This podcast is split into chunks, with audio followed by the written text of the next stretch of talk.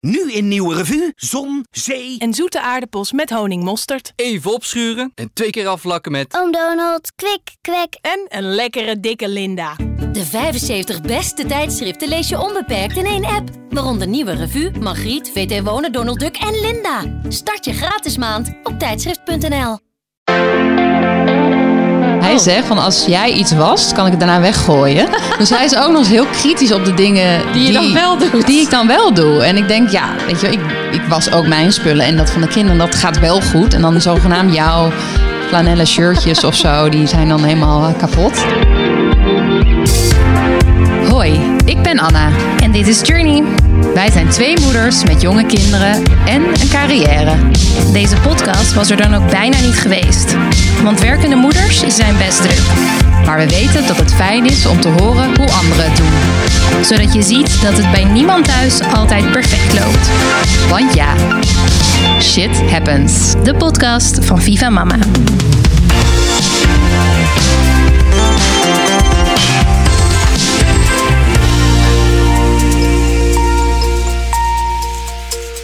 Welkom bij een nieuwe aflevering van Shit Happens. Ja.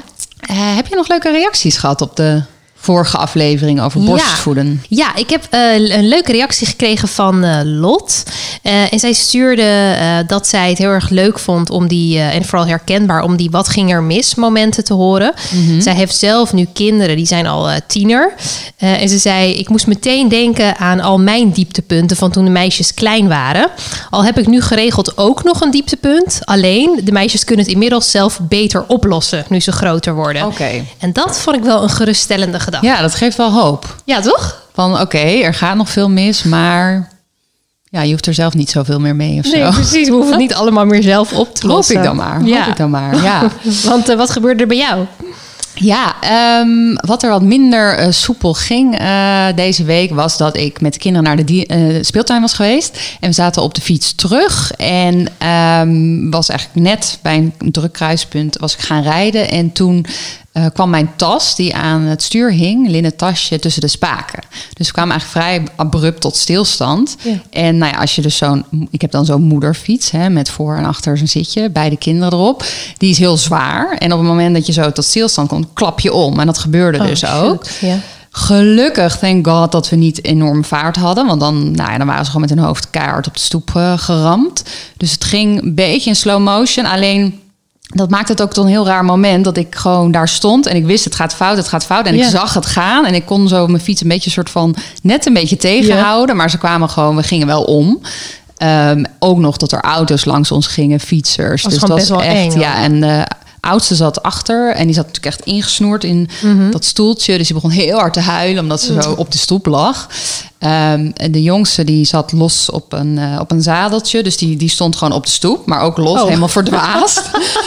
en, eh, en ik had dus ook echt wel zo'n paniekmoment. Of gelukkig had ik een zonnebril op, want ik kreeg zelf ook acuut tranen. Echt Ja. zo- zo'n zo'n enorm schrikmoment. Ehm, en het duurde ook best wel lang voordat er mensen kwamen helpen. En ik kon eigenlijk niks, want ik zat die fiets soort van tegen te houden dat ze niet nog ja, want je kon er zelf dus niet echt afstappen of ik kon zo. er niet nemen, want dan zou ik haar nog meer Ja. laten vallen. Dus het was echt zo. En overal, bedoel, ik was daarna een beetje zo aan het trillen. En de kinderen waren ook de rest van de rit bang. Van, Oh. Bij ieder vla- vleugje wind van... Mama, gaan we weer vallen? dus het is echt een soort trauma, denk ik, voor hen... voor de volgende Ja. keer weer op de fiets Ben te je, ben stappen. je nu nog een keer gaan fietsen of nog niet? Ja, wel met, eh, met de jongste. Die was het helemaal vergeten. Ik denk Ah, dat de oudste wat meer... eh, maar vooral dat ik dacht, oh, ik moet echt... Je moet zo voorzichtig zijn. Ja. En niet dat meer zo'n tasje laten dat je, bungelen. dat je zo kwetsbaar bent opeens. Ja, zeker. Ja, Ja, dat is echt wel eng. Maar je hebt goed opgelost. Ja, gelukkig ging het nog, eh, ging het nog aardig. Bij jou. Ja, ik ehm, dacht een beetje in eh, mogelijkheden van de week. Eh, want normaal gesproken dan krijgt mijn zoontje nog een, flesje 's ochtends. En dan neem ik hem dan bij ons in bed en dan ga je daar nog een beetje spelen en zo. Maar ehm, ik was best moe. Dus ik dacht, eh, weet je wat ik doe? Ik zet jou gewoon even in de box nadat je je fles hebt gehad. En Ja. misschien eh, gaat hij wel zelf spelen en kan ik nog heel even blijven liggen. Nou, dat lukte dus. Dus ik had hem om een uur of zeven had ik hem in die box gedaan.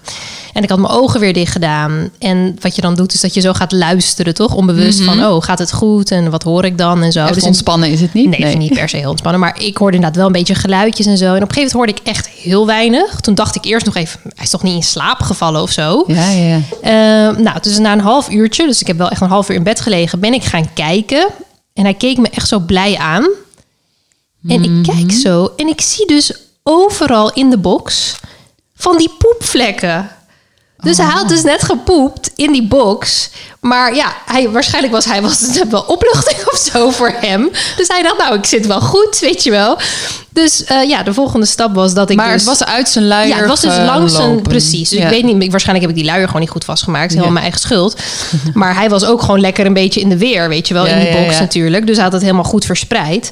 Met als gevolg dat ik dus bezig was komende half uur om en hem helemaal schoon te maken. Dat boxkleed natuurlijk in de was te doen, nog net voordat ik naar mijn werk ging. En eigenlijk uiteindelijk zeg maar dat half uurtje winst Was van meer bed. stress en gedoe. Nou, was, was meer stress dan dat het me echt wat heeft opgeleverd. Och, Ja. och, ja. Ehm, en we hebben ook nog, eh, zoals iedere, iedere week, een eh, shit happens moment. Misschien ook vrij letterlijk, weet ik niet, van Ja. Romina. Mijn naam is Romina en ik heb een zoon van anderhalf. Eh, de afgelopen periode was vrij intens. Ik ben eh, ondernemer en aangezien alle evenementen zijn gecanceld eh, door corona kwam mijn bedrijf eigenlijk zo goed als stil te liggen. Daarnaast kreeg mijn man zelf ook nog corona. En dat leverde natuurlijk veel zorgen op. Gelukkig is hij nu beter. maar ik heb daardoor heel veel ja, voor ons zoontje moeten zorgen natuurlijk. En ik verheugde me enorm op een momentje voor mezelf. De finale van How to Get Away with Murder. Ik verheugde me er al een hele tijd op. Ik had het ook eh, eh, verschoven, zodat ik echt een moment ervoor kon nemen. Want dit was de allerlaatste aflevering. Ik zou haar nooit meer zien, horen. Dus ik zat daar, je moet je voorstellen, met heel veel eh, passie te kijken. En sound effects, alles kwam erbij. En nou ja, je raadt het al, bij de laatste 10 minuten hoorde ik mijn zoontje. Hij werd wakker. Eh, mijn man ging naar hem toe en eh, eh, die ging lekker bij hem liggen. Nou, helaas kreeg hij hem niet helemaal stil. Kleine side note. ehm, eh, ons zoontje ligt bij ons in bed.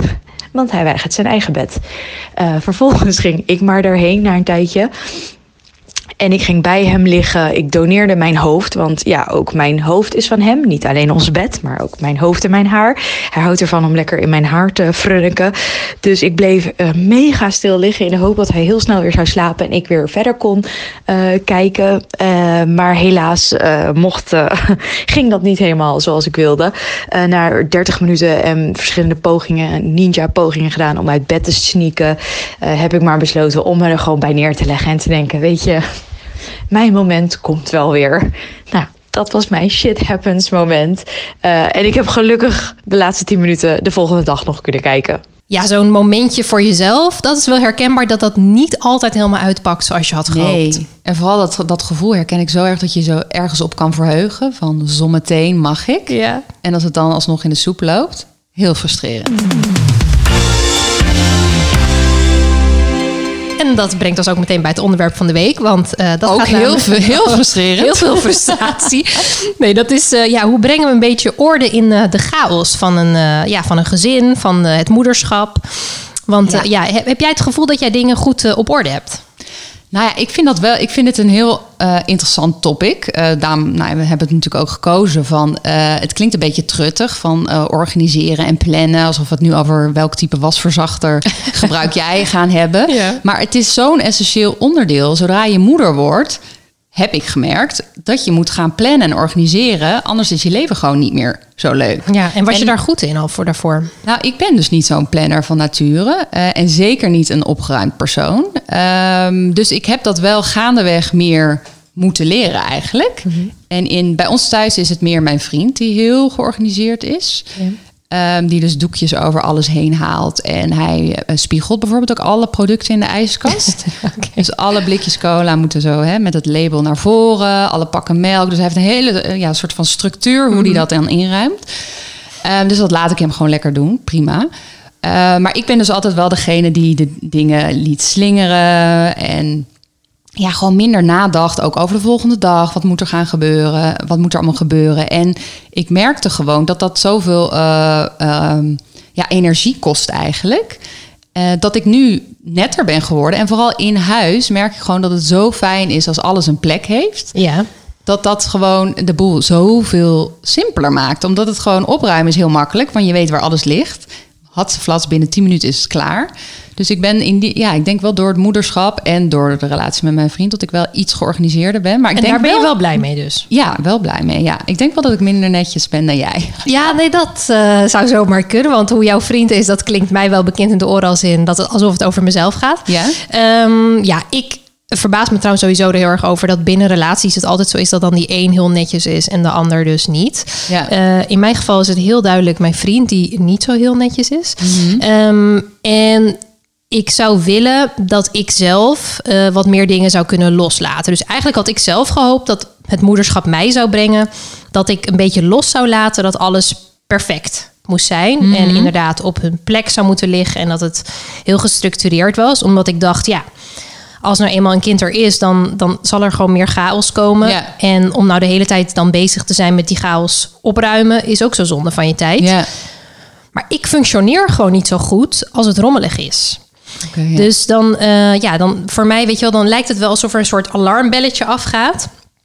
Van oké, daar, ligt, daar ligt iets wat niet op die plek hoort. En dan kan ik er drie keer langs lopen. En dan, ja, dan moet ik het gewoon opruimen. Maar gaat dat ook dan met speelgoed? Stel, je kind is gewoon aan het spelen. Dan ga je, ben je de hele dag tussendoor toch die boekjes op plekken aan het eh, Nou, zetten. dat, en- dat, met dat speelgoed probeer ik echt inderdaad echt te parkeren. Maar als het dus gaat over spullen van mijn vriend, Mhm. dan is dat voor mij gewoon een mega ergernis. Daar kan ik gewoon niet tegen. Ik kan niet tegen vuile was die ergens ligt. Ik kan niet tegen schoenen die in de woonkamer liggen. Eh, of sleutels, of bijvoorbeeld de riem van de hond, die echt gewoon op de meest random plekken altijd ligt. Dus vanochtend bijvoorbeeld was niet zo'n heel chic moment van mij. Maar vanochtend vond ik dus opnieuw schoenen in de woonkamer. En dat vind ik, vond ik altijd al mega irritant. Maar nu een kind hebben helemaal. Want die moet ik dan snel, voordat het kind zeg maar daar komt, weggrissen. Dus wat ik vanochtend heb gedaan, terwijl mijn vriend nog sliep... was dat ik die schoenen heb gepakt uit de woonkamer... en ik heb ze gesmeten in de gang, maar echt heel hard. Eh, precies voor de slaapkamer. En hij schrok wakker en hij zei... "Ah, wat is er? Wat is er? En toen heb ik niet geantwoord. Ik gewoon gedaan alsof het zeg maar Wat random... was eigenlijk jouw doel om hem wakker te Ja, laten? nou gewoon, ik was gewoon boos. schrikken. Ik was gewoon echt geïrriteerd. Ik dacht, waarom moet ik dit weer doen? Eh, dus ja, dus ik moet zeggen, eh, dit kan beter, wat mij betreft. Ja. ja, maar het is wel, ik, ik, ja, wat je zegt, van ik denk dat in heel veel relaties altijd is er één de wat meer opgeruimde persoon en de ander niet. En het is echt wel de vraag van wie trekt naar wie toe of Ja. zo. En ehm, ik denk dat mijn, ik heb er wel ook met mijn vriend over gehad, dat hij wel heel veel dingen ook accepteert van mij. Inderdaad, die troepjes en dingen Mhm. die ik dus gewoon oprecht niet door heb. Ja, want je hebt het dan dus niet door. Ik heb het echt niet door, nee. Ik vind het al. Ik ben, er, ik ben al zo. Ik heb al voor mijn gevoel zoveel stappen gemaakt. Ik bedoel, ik, ik heb, merk het dus ook als mijn ouders langskomen. Het nest waar ik natuurlijk Ja. Nu merk ik dus met de ogen, Mhm. de nieuwe ogen die ik heb opgedaan door wat meer opgeruimd te leven, merk ik dus pas hoeveel troepjes zij overal tijdens het Ja. oppassen achterlaten. Gewoon overal kleine rotzooitjes. Dus ik vind dat ik al heel goed, eh, ja, goed ben veranderd. En die paar, ja, die, die schoenen of weet ik veel wat, dan moet hij dan maar gewoon even op de koop toenemen. Ja. Nou ja, zo werkt het dan natuurlijk ook. Maar het is Ja. waar. Het is inderdaad echt vanuit die opvoeding. Dat merk ik ook. Als ik kijk naar mijn schoonfamilie, is het gewoon, ja, gewoon echt een ander huishouden. Ja, wat krijg je mee? En dat Ja. zet je voort. En je moet dan samen een nieuw, nieuw gezin creëren met nieuwe regels. En dat vind ik dus wel heel leuk om dan nu te merken. Van dat er stiekem aan of geleidelijk eigenlijk Mhm. bepaalde routines ook in ons huis zijn gecijpeld. Die ik niet Ja. eens zo gestructureerd heb bedacht. We zijn niet zo gaan zitten van, oh god, we gaan dit altijd zo doen. Maar dat er wel dingen zijn ont- ontstaan. Van bijvoorbeeld dat we altijd op eh, zaterdag of zondag eh kip, rijst en salade eten. Een soort van vast gerecht. Ja. Nou, echt, je had mij dit drie jaar geleden moeten zeggen dat we altijd iets, een bepaald iets zouden eten op een dag. Zou ik helemaal gek van worden. Want ik hou helemaal niet van dat, eh, dat gestructureerde. Nee, dat komt, dat komt bij jou ook helemaal niet bekend. Je hoort trouwens af en toe een beetje op de achtergrond een klein kindje huilen. Is mijn kindje. Maar Gewoon hoort, hoort een beetje bij de podcast. Die is nu naar bed aan het gaan, geloof Ja. ik, toch? Ja. Maar eh, jij en je vriend komen bij mij in ieder geval absoluut niet over als mensen die inderdaad een heel gestructureerd bestaan leiden. Nee. nee, maar er zijn dus toch dingen van eh, om het leven makkelijker te maken. Dat er bepaalde routines zijn waardoor je er niet meer over na hoeft te denken. En dat, Mhm. dat scheelt gewoon energie. Hij doet de boodschap en altijd op zaterdagochtend gaat hij dan dus de markt en de, en de supermarkt Mhm. af om alles in te slaan. En dat is gewoon zo ontstaan. En hij vindt dat dus heel erg leuk. Oké. Boodschappen doen. Ik Ja. vind het niet leuk. Nee. Dus dat is ook weer zoiets wat je gaandeweg, zo'n inzicht wat ik heb opgedaan van als stel, ga vooral, kijk gewoon welke taken liggen jou en welke niet. En je hoopt dat het een beetje, nou ja, elkaar, aan, is, ja. ja. en elkaar aanvult. Ik doe de was, hij doet de boodschappen. En dat is dus dan zo'n soort van gaandeweg zo gegroeid. Ehm, en ja, dat werkt wel op een, een of andere manier. Ja, maar ik weet niet of je dat herkent, maar waar ik zelf, want eh, nou, met mijn werk heb ik ook een hele vrije invulling eigenlijk wel van eh, wanneer ik kan werken. Ehm, en mijn vriend is horeca-ondernemer, dus hij heeft dat nog meer eigenlijk. Hè. Ehm, en voordat we een kind hadden, was dat dus ook een heel vrije, vrij bestaan. Hè? Dus eh, je kon een paar keer per week uit eten gaan. Ja. Of als er geen eten was, dan bestelde je eten. En alles een beetje zo van eh, vrijheid, blijheid. En we tikken elkaar aan wanneer we weer eh, bij elkaar willen komen. Maar dat kan dus nu niet. Want er moet altijd iemand bij Ja. het gezin zijn, zeg maar, om, bij, om het kind op te vangen. En waarbij ik zelf dus een soort horrorbeeld had van... eh, ik wil niet zo'n heel burgerlijk bestaan leiden. Ja. Waarbij je inderdaad, wat je net ook zelf zegt... dat je hè, precies weet wat je op welke dag doet... of wat je bijvoorbeeld Ja. zou eten op welke dag... of Ja. eh, hè, dat je een heel, heel gestructureerd bestaan hebt... Ja, om eerlijk te zijn merk ik nu gewoon dat ik daar eigenlijk wel steeds meer behoefte aan heb. Aan Ja. die rust. En een goede vriend van mij, ja, die had dus al jaren geleden had hij dus een soort Excel-bestand. Waarin dus in kleurtjes precies te zien was waar welk kind was. En waar zijn vrouw was en waar hij was. En toen heb ik hem echt wel uitgelachen. Zo van, serieus, is dit hoe jij leeft? Aan de hand van dat gedeelde Excel-bestand met kleurtjes.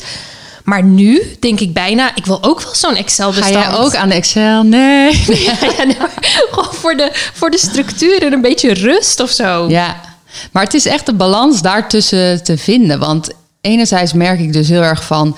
er wordt, zodra je moeder wordt, wat jij ook zegt... van je moet gewoon, er moet zoveel meer... er zijn gewoon zoveel meer taken die gedaan Ja. moeten worden... en je krijgt er niet meer uren bij, helaas, op een dag. Waardoor er dus zoveel eh, gepland moet worden... waardoor ik soms daardoor ook wel een beetje...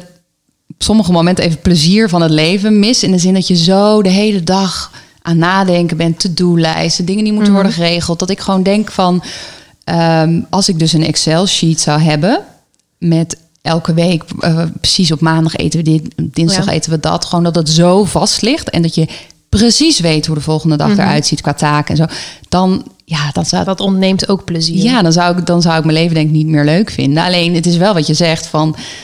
als je elke dag opnieuw het wiel moet uitvinden van wie doet wat... dan ja, dat is ook geen leven. Dus het is een soort van Ja, daartussenweg Daartussen moeten we nog een goede middenweg zien te vinden. Ja, dat is wel echt lastig, ja. Maar wij hebben bijvoorbeeld wel, dat klinkt dus ook alweer heel burgerlijk... vind ik, als ik het zelf zo vertel... dat we eh, op zondagavond dan zo wel samen gaan zitten. Niet eens zo van, we gaan op de bank zitten... maar dat is gewoon een moment dat we denken... oh shit, een nieuwe week. Eh, van wat ga jij, eh, wanneer ben jij weg? Wanneer heb jij s'avonds wat? En dat is dan een moment dat we wel weten een beetje van wat de planning is. En dat ik dan ook de oppas-app voor... Hè, kan je woensdagavond eh, komen... Ehm, en dan kom je wel voor minder verrassingen te staan. Want dat is ook heel frustrerend als je dat niet doet. Ja. Ehm, en jij wil iets doen en je vriend heeft dat ook bedacht. Dan kan je echt gewoon pissig op elkaar Nou, worden. dan kan je echt bloedchagrijnig worden. Ja. En dat, eigenlijk wat jij nu beschrijft, dat, daar moet ik dus nu naartoe werken. Naar dat moment in de week waarin je dus samen gaat overleggen. Eh, nou ja, ik heb dit ook wel eens eerder tegen jou gezegd, maar dat overleggen is niet ons sterkste punt. Ook vooral omdat we de afgelopen jaren dat nooit echt hebben hoeven doen. En daar ons allebei prima comfortabel bij voelden. Ehm, dus ja, inderdaad, we moeten zo'n eh, zo'n planning gaan maken waarbij je inderdaad een beetje weet wat je kan verwachten van de ander. En wat me toch wel stoort, is dat het soms lijkt alsof jij als moeder, of in ieder geval binnen mijn relatie, eh, alsof jij soort van de basis bent. En dan eh, zeg maar dat die ander dus zeg maar die uitstapjes kan maken. En zo van ja, maar in de basis ben jij er toch. Weet je wel, Ja. dat gevoel. Terwijl Ja. ik gewoon fulltime werk, jij eh, ook. Ja. En dan is het toch op de een of andere manier, ja, maar hoezo? Jij bent dan toch thuis? Ja. Ja, ja, ja, dat jij inderdaad echt moet gaan aankaarten dat jij er niet bent. En hij, Hij is er niet- gewoon opeens weg. Ja. Maar mannen zijn daar beter in. Dat ben ik echt van overtuigd. Die momenten voor zichzelf op te eisen. Van ik ben Ja. dan sporten, ik ben dan weg. En ze voelen het waarschijnlijk zelf niet eens als opeisen. Het is gewoon, ik doe dat zoals ik dat eerst ook deed. Ja. En dat vrouwen meer de neiging, moeders meer de neiging hebben... om dat te gaan afwachten of dat moment mogelijk gaat zijn. En dat, daar gaat het echt fout. Als Ja. jij gaat wachten... heb- Nou ja, dan spreek ik vooral voor mezelf. Als ik ga wachten van... oh, en dan kan ik misschien aan het eind van de dag... eh, s'avonds als alles gedaan is... en misschien eh, een rondje hardlopen. Ja. Ben ik kapot moe, ga je niet meer. Ja. Dus van die momenten moet je echt... ehm, Lekker gehuild tussendoor. Eh, die momenten moet je echt eh, voor jezelf gewoon inplannen. Ja, maar dat moeten we dan dus eigenlijk in dat, dat, dat Excel-bestand wat er niet is. Maar daarin zou Een je dus beeldige Excel-sheet. daar zouden we dus eigenlijk moeten zeggen... oké, nu, dit uur is gewoon voor mij... en dan kijk je wel wat je gaat doen. Maar in ieder geval dat je weet... oké, dan ben jij er dus voor die zorg. Ja, en dat heeft gewoon te maken met prioriteiten stellen, denk ik. Ik merkte dat heel erg toen ik mijn eh, eerste boek schreef, naast Ja. werk. Toen had ik al de oudste en de, nou ja, de tweede zat in mijn buik. Tot ik toen echt dacht van ik moet prioriteiten stellen. En dat is gewoon kind en boek. En de rest niet. En dus ook huishouden, sporten, eh, persoonlijke verzorging als haren wassen, weet ik veel wat. Het was niet dat ik gewoon ongewassen erbij liep. Oké. Ranzig. Nee, maar het was meer, het is wel, je, het is niet dat je die andere dingen niet doet. Ja. Dat je natuurlijk moet de vaatwasser in worden geruimd, moet je je haren af toe wassen. Maar het is gewoon niet prioriteit. Dus Niet eerst ging ik, ja. Mhm. aan, ja, ging ik aan mijn boek schrijven als er moment vrij was. En niet die andere dingen doen. En die andere dingen doe je wel, Mhm. maar op de uurtjes aan het eind van de dag, als je een beetje moe bent. Ja. En je meest scherpe, creatieve momenten gebruik je. Je zet je bewust in voor wat je echt belangrijk vindt. En dat je niet die hersencapaciteit kwijt bent aan eigenlijk onbelangrijke dingen. Want je gaat nooit terugkijken op je leven en denkt: Oh, had ik maar meer. Vaatwasser ja, had ik meer, nee, precies. Dus dat zijn gewoon niet de dingen waar het eigenlijk om gaat. Nee. Nou, dat was voor mij gevoelsmatig een heel eh, belangrijk inzicht. Ja, nee, dat snap ik ook. En weet je wat ik ook heel even ga doen? Ik ga heel even kijken bij de baby. Dat snap ik. Yes. Ik ben er weer. We zijn overgestapt van de duo-presentatie naar eh, presenteren met drie personen. Namelijk mijn kind is er even bijgekomen. Gezellig. Ja, dit was Hallo. even de enige oplossing. Leuk dat jij er ook bij bent. Ja. Zwaaien. Hij Ja. is wel goed. Hij is wel sociaal, dat dan weer wel. Maar hij wil niet slapen. Nee, Ja. maar, maar weet je wat me eigenlijk ook wel eh, opvalt... is dat ik best wel kritisch ben eh, binnen mijn relatie... op eh, wat mijn partner dan wel of niet zou doen. Maar ik moet wel zeggen... hij is wel degene die altijd zorgt voor het eten... en die altijd kookt. Ehm, en daar ben ik heel blij om. Ehm, maar ik heb wel het idee dat hij een best wel vertekend beeld heeft... van wat hij eigenlijk allemaal doet in huis. Mhm. Want hij vindt dat hij best wel veel Hij bijdraagt. vindt dat hij best wel veel doet. En eh, het is ook in mijn, mijn optiek best wel duidelijk dat dat niet zo is. Maar dan is het dus wel een leuk experiment om dat toch een keer bij te gaan houden. Want dat hebben wij namelijk thuis gedaan. Toen ik Echt? een artikel hierover schreef, over Ja. huishoudelijke taken verdelen. Toen zijn we dat dus gaan bijhouden. En ik was in de veronderstelling dat ik het meeste deed. Ja. Omdat ik het meeste met eh, de kinderen doe. Ja, Van de meeste tijd doorbreng. ehm, en met ze eet. Vaak heeft mijn vriend dan werk rond die Mhm. tijd. Alleen toen we dat bij gingen houden, kwam ik eigenlijk achter heel veel onzichtbare taken. Waar ik me niet van bewust maar was. noem eens wat dan? Eh, nou, de vuilnis, tanken van de auto's, heel veel financiën, alle boodschappen. Ja. Eh, nou ja, de, de luiers bestellen, kinderkleding koopt hij. Echt, dat Nou doet ja. hij allemaal? Oh Ja, dat doet hij wat een allemaal. droomman.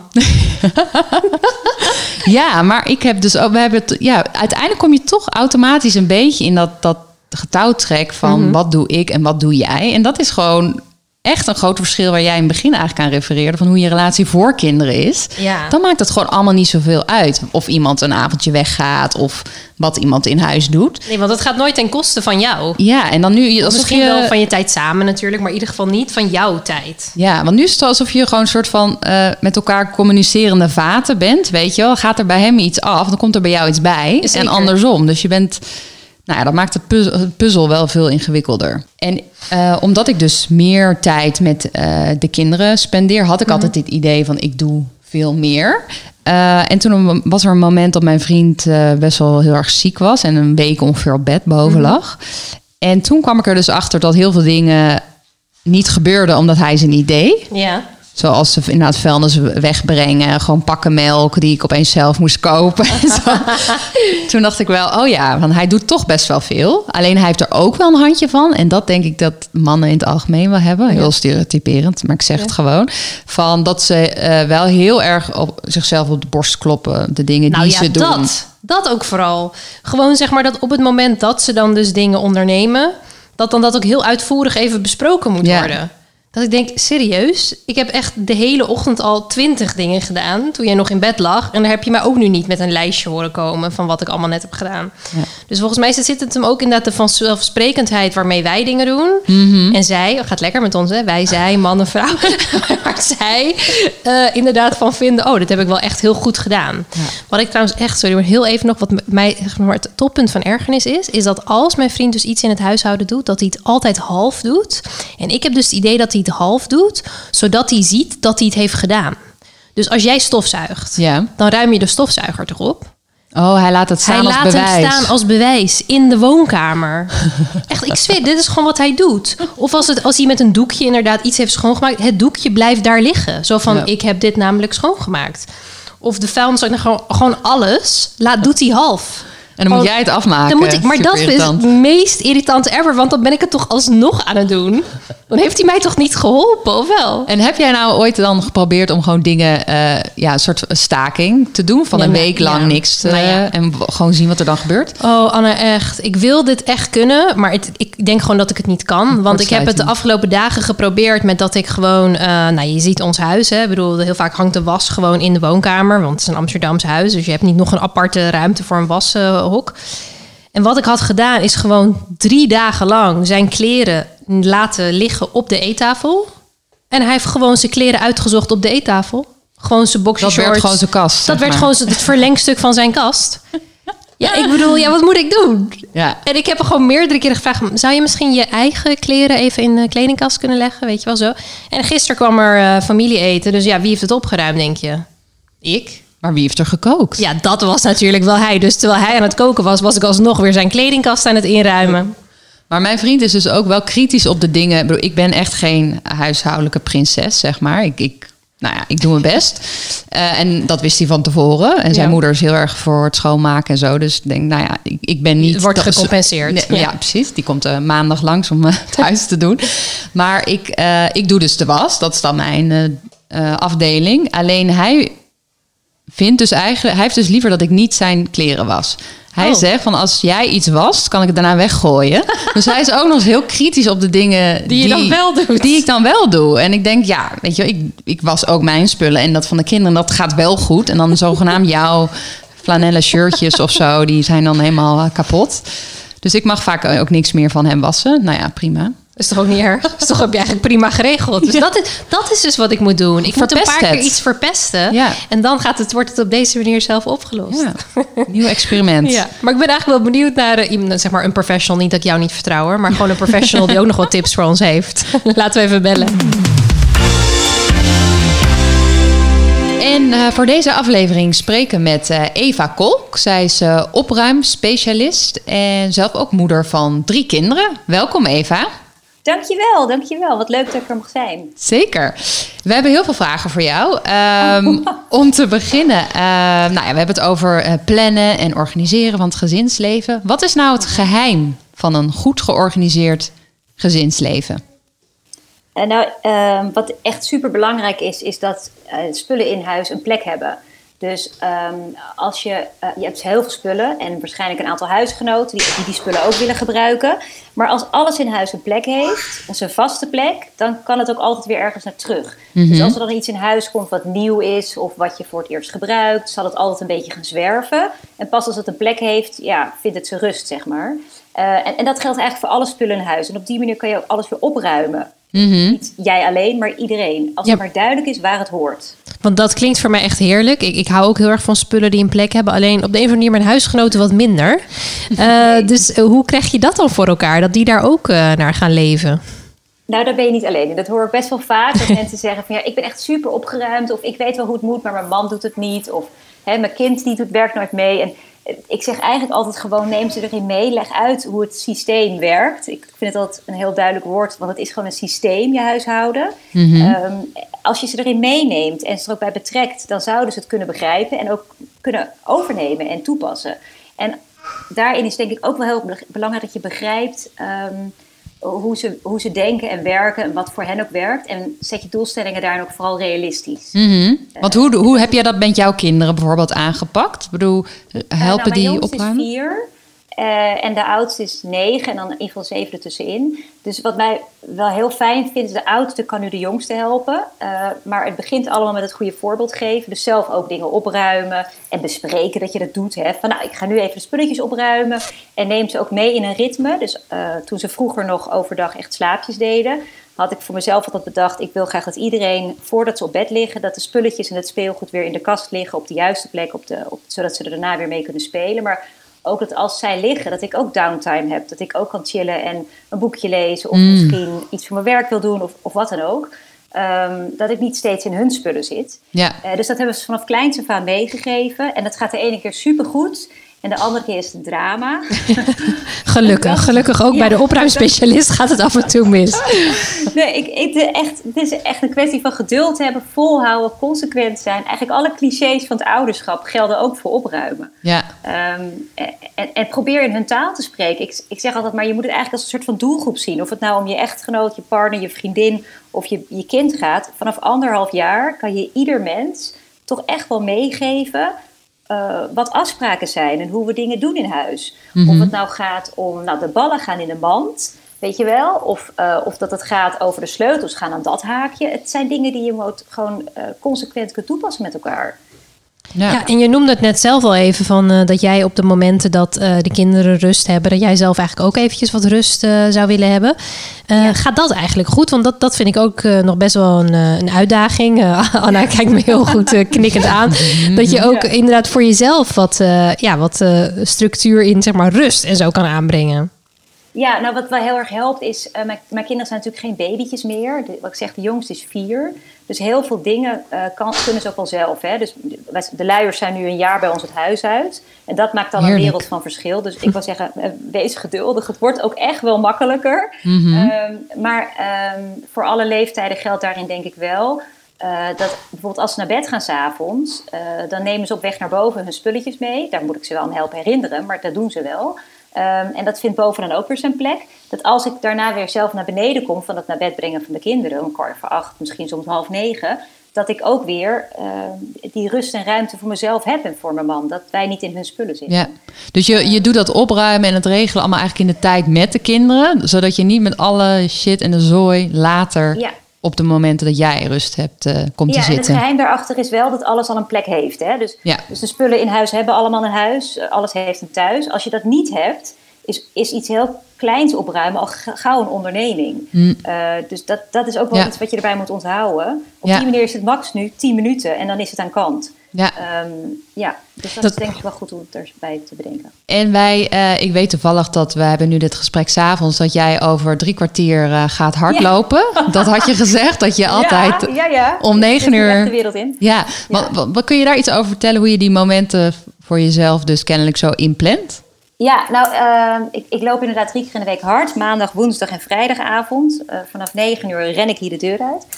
Wat geweldig. Ja, nou het gaat de ene keer makkelijker dan de andere. eh, Maar het- simpelweg om door het in te plannen en er rekening mee te houden in mijn agenda hoe ik dingen plan, eh, is de mogelijkheid er wel. En ehm, het hangt van mijn motivatie af of ik het dan ook echt doe. En dat, dat gaat 9 van de 10 keer wel goed.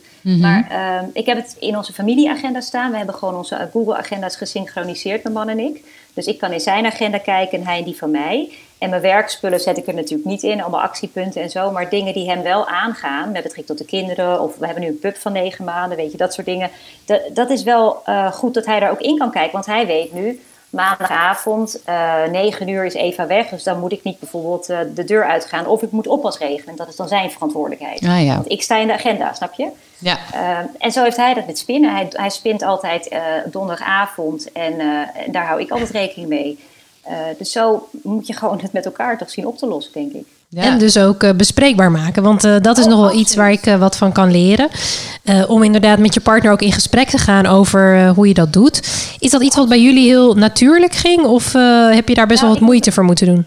Nee, nee, dat, klinkt wel heel heilig allemaal. Maar nou, mijn man die, en ik gaan altijd zondagavond samen zitten om de agenda van de week door te nemen. Eh, om te kijken waar lopen we tegenaan deze week, wie, eh, wie is waar met werk. Ehm, eh, ik heb een eigen bedrijf en mijn man heeft ook een eigen onderneming voor zichzelf waar hij mee bezig is. Dus, dus we hebben allebei onze eigen ehm, activiteiten. En zijn daarin flexibel. Maar god, de kinderen moeten ook op tijd naar school gehaald, gebracht worden en alle sporten die erbij horen. Um, dus dat nemen we op zondagavond door. En dan weten we van elkaar, jij eet wel mee, jij eet niet mee, jij haalt, jij brengt. En dan kom je ook tegen drempels aan. Dan kom je er ook achter dat, oh, verdorie, we hebben allebei iets gepland op, die, op dat moment. Mm -hmm. En dat niet afgestemd, dus we moeten oppas regelen. Of, en dat, dat tackle je dan op zondagavond. Dus als je maandag opstaat, is dat, is dat gewoon weg. Rust, ja. En dat geeft zoveel rust. En wat ik daarnaast altijd doe, ik doe mijn weekboodschappen altijd één keer in de week. Dat doe ik gewoon altijd online. Uh, laat ik, haal ik op of laat ik bezorgen. En dan doe ik ook de hele week, plan ik alle maaltijden. Um, uh, zo, en, en, dat, en dat gaat dan ook door de week mee in het ritme. Dus ik hoef niet nog, of mijn man, mm -hmm. smiddags naar de supermarkt om eten te halen. Want we weten s ochtends al, dit zijn de opties. We hebben zes maaltijden waar we uit kunnen kiezen. Wat zullen we doen? Nou, dit wordt maar wat als je er dan geen zin hebt in die maaltijd? Dat denk ik altijd als ik alles ga plannen. Van, dan staat er ja. lasagne. En heb ik daar maar geen zin in op donderdagavond. nee, ja, nee. Ook dat, dat gebeurt natuurlijk ook wel eens, weet je wel. Dan heb ik wel eens een hele ambitieuze salade bedacht. Want dan dacht ik, nu ga ik echt letten op de calorieën... en voor iedereen goede groenten en dingen doen. En dan koop ik dat dan in en dan is het die avond. denk ik, oh, dat gaat echt zo niet werken. Ik heb totaal niet de ambitie om dit vandaag te doen. Mm -hmm. uh, en dan schrijf ik het gewoon een dag vooruit. En als het dan niet lukt, gebruik ik de ingrediënten voor iets anders. Weet je, toch ja. een beetje creativiteit. Dus je kan er nog wel maar iets anders mee doen. Ja, ja en, je, en je hebt gewoon zes of soms zeven maaltijden uh, aan ingrediënten klaar liggen. Uh, waar je elke ochtend weer uit kan kiezen van wat haal ik uit de vriezer. En Woensdag halen we altijd verse groenten en fruit. Dus het, Mhm. op die manier, het werkt gewoon. Het is Ja. een kwestie van plannen en afstemmen. Afspraken. Ja, Eva, weet je waar ik nu echt heel veel behoefte aan heb? Om even te horen wat er bij jou misgaat binnen je familie. Oh ja, oh leuk. Ja, geweldig. Nou, waar ik dus echt ontzettende hekel aan heb gekregen is wasgoed vouwen. Mhm. ik vond het vroeger zo zen om gewoon lekker te zitten en te vouwen. Niemand die me stoorde. Maar het is zoveel. Iedereen sport hier Ja. en zwemles. En het blijft maar komen, die spullen. En, ehm, en dat is echt wel... eh, Nou, dat is echt wel een klusje altijd. Daar moet ik echt voor gaan zitten. Oh, ik dacht dat je zei, ik doe het niet meer. dat dacht ik ook. Nee. nou ja, gek genoeg is dat dus geen optie voor mij. Ik heb dan niet zoiets van, ik doe het niet meer en ik laat iedereen maar graaien. Tuurlijk gebeurt het ook een week. Hè. Ik heb ook wel eens dat ik denk, nou echt deze week lukt het niet. Ik zet wel gewoon bij iedereen een mand op zijn kamer of zo, weet je wel. Ja, zou en dat daar niet heb ik veel er altijd fijner spijt van, want dan wordt het alleen maar meer chaos. Ja. Dus eh, nee, het is, eh, dat is het enige waar ik echt elke week echt denk, bleh. En schoonmaken vind ik ook heel stom. Mm. Je Ja. bent voor mij nu iets menselijker geworden. Dankjewel hiervoor. Oh, graag gedaan. Ja, ik heb nog een eh, soort persoonlijke eh, worsteling. Ehm, dat ik altijd denk van waarom gaat de dag zo snel voorbij? Dan heb ik een prachtig to-do-lijstje gemaakt. Dan denk ik, oh, dan ben ik wat dat betreft heel gestructureerd Ja. bezig. En dan elke dag is, haal ik dat niet. En dan moet je dan weer dingen eh, door eh, nou, naar de volgende dag schrijven. En dan zo'n ontevreden gevoel van het is weer niet gelukt. Ja. Wat doe je daar nou aan? Nou, ik denk dat daarin heel belangrijk is, is dat je realistisch bent. Iets wat je denk ik bij heel veel vrouwen ziet, is dat ze voor zichzelf hele hoge ambities hebben voor zo'n dag. Mhm. Dan maken ze zo'n lijstje en dan gaan er wel tien of twaalf dingen op. En dan en is het niet echt gestructureerd. Het is meer van ik heb het uit mijn hoofd, dat staat op papier, dit ga ik nu doen, hier start ik mee. Maar wat je kunt doen is als je die dingen op een rijtje zet, Mhm. probeer er eens achter te zetten hoeveel tijd je er per actiepunt aan kwijt denkt te zijn. En als je dan onderaan de lijst kijkt hoeveel uur dat is, en is dat realistisch met de uren die jij gepland hebt die dag te werken? Ja. Eh, en kijk ook eens realistisch naar je, naar je dag. Want eh, als je 's ochtends eh, in mijn geval achter je computer even gaat zitten of bij een klant gaat zitten, dan heb ik een hele andere dag. Ehm, als ik tussendoor een afspraak ergens om iets te doen, dat, dat kost meer tijd dan alleen die afspraak. Je hebt ook reistijd, Ja. je hebt, een bij, je hebt bijkomtijd. Hè. Soms moet je ook gewoon even je gedachten verzetten. Ehm, dus het, aan de ene kant is het realistisch naar je dag kijken, van hoeveel uur heb ik te besteden. En daarnaast ook realistisch kijken naar hoeveel kost het me om het gedaan te krijgen. Als je dat daadwerkelijk toepast op die manier, aan het begin van je werkweek bijvoorbeeld, en het dan verdeelt over de hele week, zou het veel realistischer moeten zijn. Ja. Eh, en heb je minder die teleurstelling. En dat kan soms betekenen dat je maar één of twee dingen op een dag gedaan krijgt. Dat kan. Ja, Maar en daar je nemen we, dan op. mogen we daar ook tevreden over zijn op dat Je moment. mag gewoon wat liever voor jezelf zijn daarin. Want dat is zo belangrijk in alles wat we doen. Met moederschap of werk. Jij bent de enige die tegen jezelf kan zeggen... het is oké wat je doet. En het is, het is al oké. Het is misschien zelfs meer dan oké. Eh, maar jij bent de enige die dat tegen jezelf kan zeggen. Dus doe dat ook gewoon. Want Ja. dat is de enige manier om het positief te houden. En hoopvol. En eh, gewoon eh daadkrachtig. Want dat heb je nodig. Ja. Dus dat is echt heel belangrijk. Nou, met deze wijze woorden gaan wij aan de slag. We kunnen nog best wat leren, maar Ja, eh, ja, heel erg bedankt voor al je advies. Ja, heel erg graag gedaan. Succes met de show. Dit was Shit Happens, de podcast van Viva Mama. In de volgende aflevering gaan we het hebben over hormonen en wat die allemaal met ons lichaam doen als we zwaar zijn. Was jij heel erg veranderd tijdens de zwangerschap? Nou, ik vond zelf van niet. Ik vond zelf, ik voelde me echt top. Alleen mijn vriend zei dat ik echt verschrikkelijk was tijdens die zwangerschap. Ik ben heel benieuwd. Gaan het allemaal horen. Ehm, heel leuk als jullie ons volgen op Instagram, podcast Shit Happens, en op het Instagram-account van Viva Mama. Tot de volgende!